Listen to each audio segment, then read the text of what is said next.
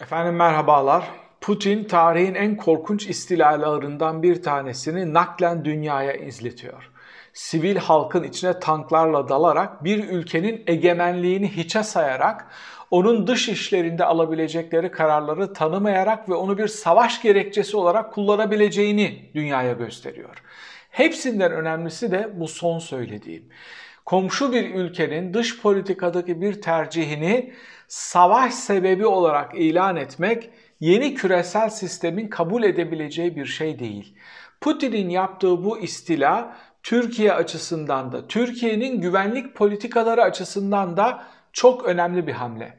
Zaten Suriye üzerinden işte Kuzey Afrika'ya kadar uzanan kolda Akdeniz'de hakimiyetini artıran Putin bir de Karadeniz'i artık bir Türkiye sınırları hariç neredeyse bir iç denize çevirme hamlelerini yapmaya başladı. Yani Türkiye'nin her iki tarafına hakim oldu. Karabağ hamlesiyle birlikte iki ülkeyi Ermenistan ve Azerbaycan'ı ayırarak kendine oradan toprak alarak oraya da girdi.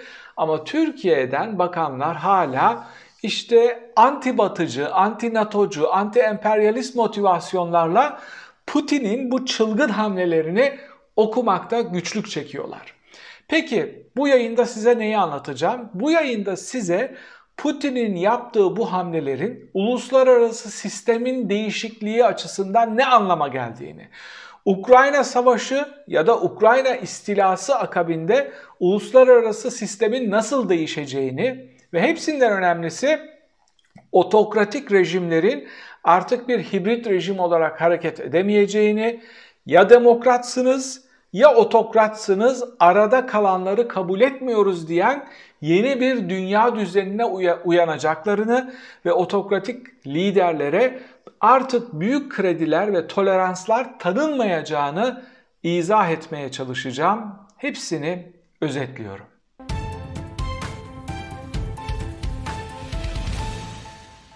Ukrayna ordusu herkesin bekleneninden çok daha çetin bir ceviz çıktı. Direndi, dirayet gösterdi, halkı örgütledi ve Putin'e ağır kayıplar verdirtti. Birkaç saat içinde tüm Ukrayna'yı işgal edebileceğini ve halk desteği alarak da bu ülkeyi ele geçirebileceğini düşünen Putin panikledi panikledikçe daha fazla, daha ağır silahlar kullanmaya başladı.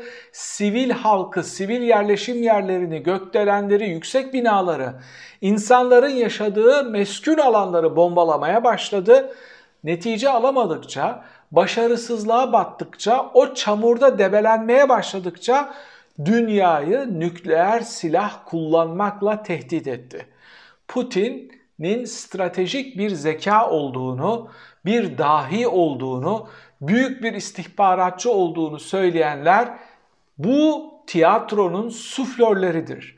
Yani ne olup bittiğini okuyamamakla birlikte Türkiye kamuoyuna gereğinden çok daha büyük bir Putin fotoğrafı sergilemeye çalışıyorlar. Evet Putin'in çok büyük bir ordusu var.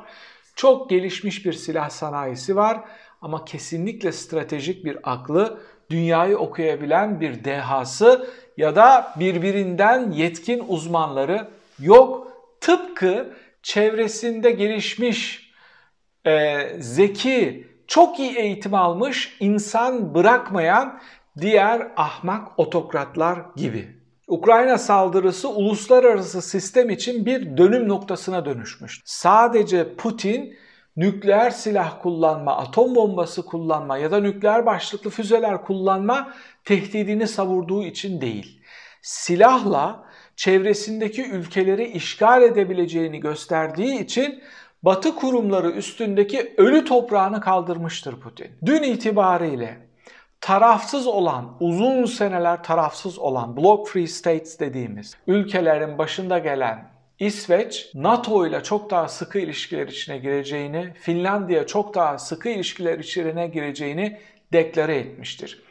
Avrupa Birliği tarihinde ilk defa silah satın alarak Ukrayna'ya teslim edeceğini deklare etmiştir. Uzun bir pasif dış politika döneminden sonra Alman şansölyesi dün çıkıp Ukrayna'ya yapabildikleri kadar silah yardımı yapacaklarını kendi ordularını da 100 milyar euroluk bir bütçeyle destekleyeceklerini deklare etmiştir. Ve Scholz'un yaptığı çok önemli bir açıklama var Alman şansölyesinin. Diyor ki silahla dünya düzenini değiştirmeye çalışan Putin'e karşı silah kullanacağız ve bundan sonra savunma sanayine çok daha güçlü yatırımlar yapacağız ve çok daha güçlü ordular inşa edeceğiz. Görüyorsunuz Libya'ya karşı kullanamayacaksın.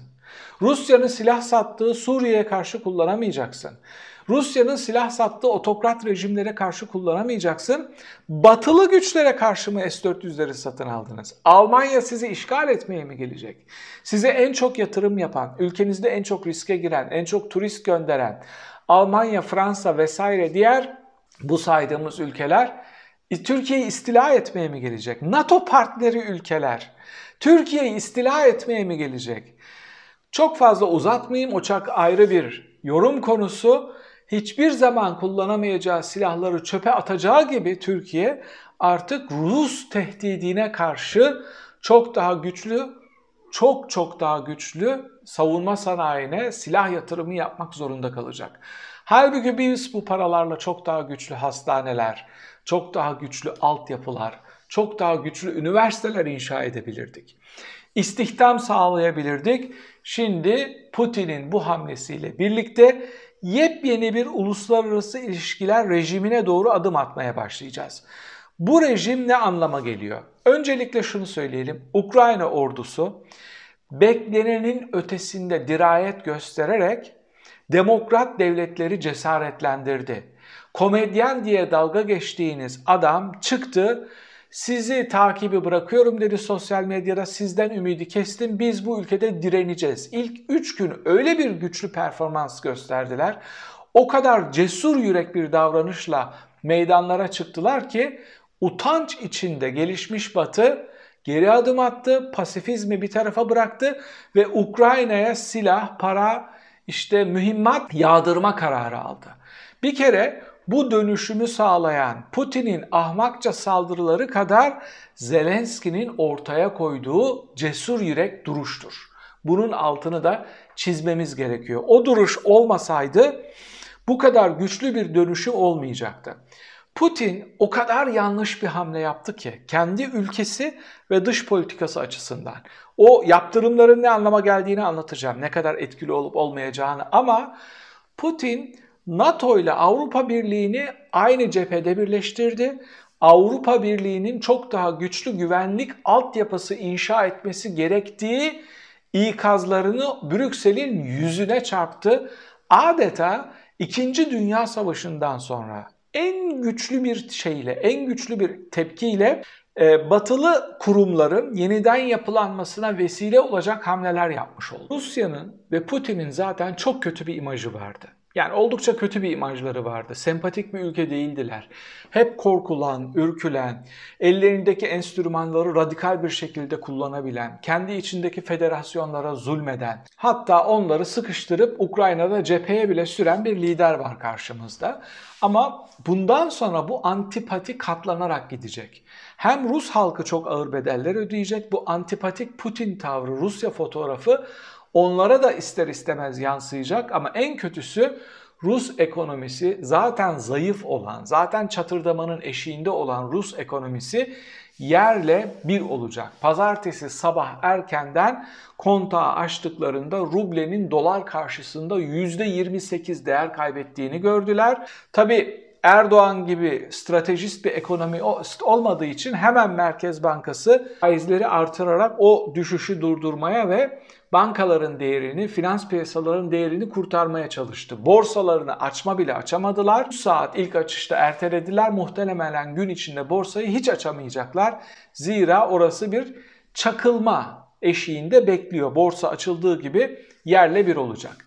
Rusya bu yaptırımlarla birlikte ekonomik olarak daha fazla köşeye sıkışacak ve içeride Putin karşıtı söylem çok daha güçlü bir şekilde organize olmaya başlayacak. Putin Ukrayna askerlerine mesaj gönderdi. Dedi ki darbe yapın, Zelenski'yi indirin sizinle daha kolay hesaplaşırız.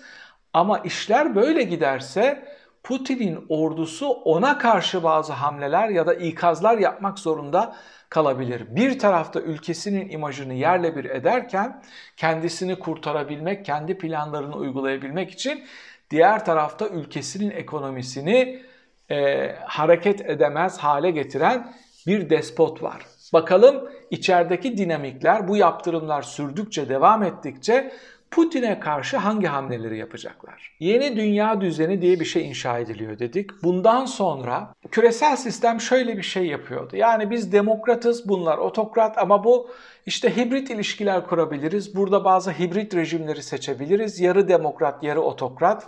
İşte onlarla göçmen anlaşması yapabiliriz, kısmen yatırım yapabiliriz gibi kendi doğrularıyla çelişen hamleler yapıyorlardı. Rusya işgalinden sonra otokratların etrafındaki çember çok daha seri bir şekilde daralmaya başlayacak. Otokrat rejimlere tolerans gösterilmeyecek, onların elini güçlendirecek e, yatırımlar, projeler yapılmayacak.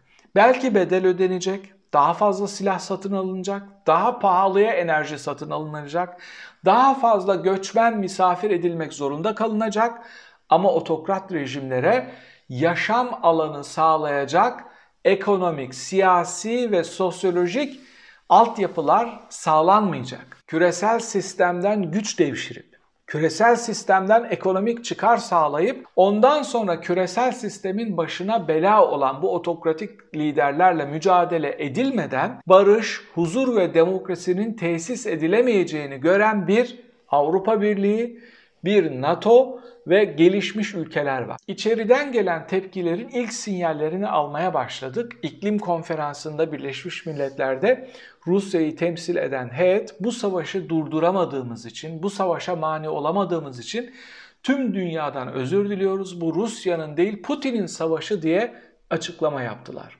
Görüyorsunuz ki kendi liderinden utanan, aklı başında Rusların olduğu bir fotoğraf ama Rus hayranı, Putin hayranı onu öve öve bitiremeyen matah bir lidermiş gibi e, ona metiyeler düzen Avrasyacı, ulusalcı, kimi Avrasyacı, baskın olarak ulusalcı, kimi solcu aktörler hatta İslamcı aktörleri seyrediyorsunuz ekranlarda ya da sosyal medyada.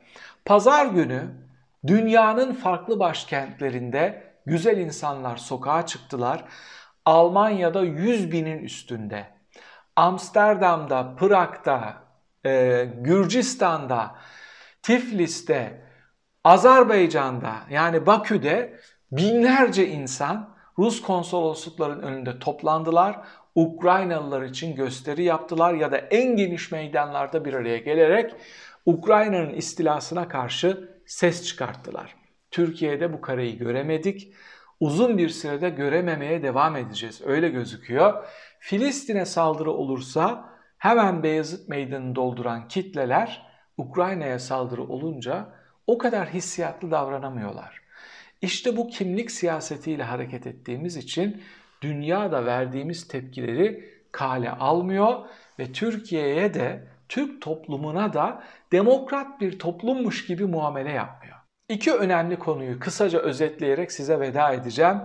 Dünya kopup yıkılırken muhtemelen sarayın emriyle Yeni Şafak manşetten çilleri duyurmuş.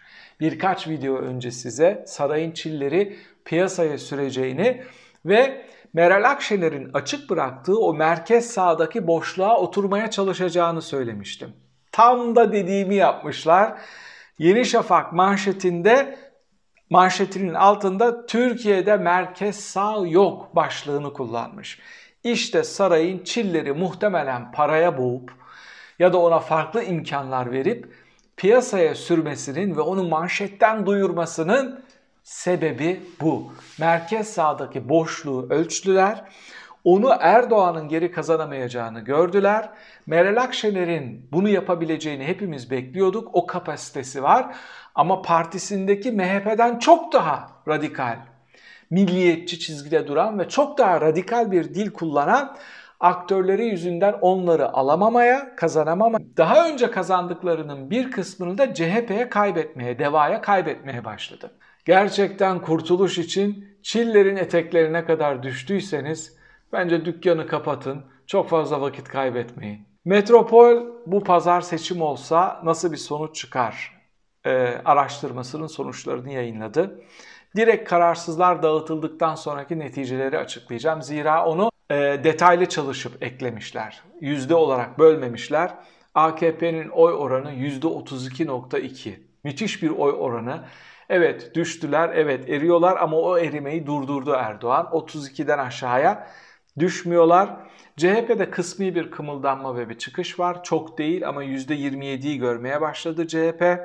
İyi Parti'nin oy oranı 13, 13.1, HDP'nin oy oranı 12, MHP'nin oy oranı %7, Deva Partisi yükselişini devam ettiriyor 2.9 ama daha hızlı yükselen Saadet Partisi 2.6'lara kadar çıkmış durumda. Saadet Partisi'nin bu yükselişini size izah edebilecek durumda değilim. Sebebini gerçekten bilmiyorum. Çok da kafa yormadım. Erbakan'ın oğlu bazı soyadların hala kredisi var demek ki. 0.9'u bulmaları biraz da aşı karşıtlığıyla buraya geldiler. İyi bir oran, oldukça başarılı bir oran.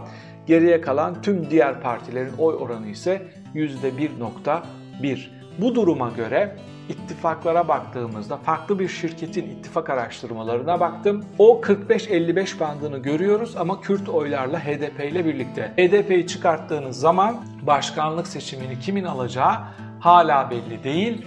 Aradaki fark çok yüksek değil. Bir başka videoda tekrar birlikte olmak üzere efendim. Hoşçakalın.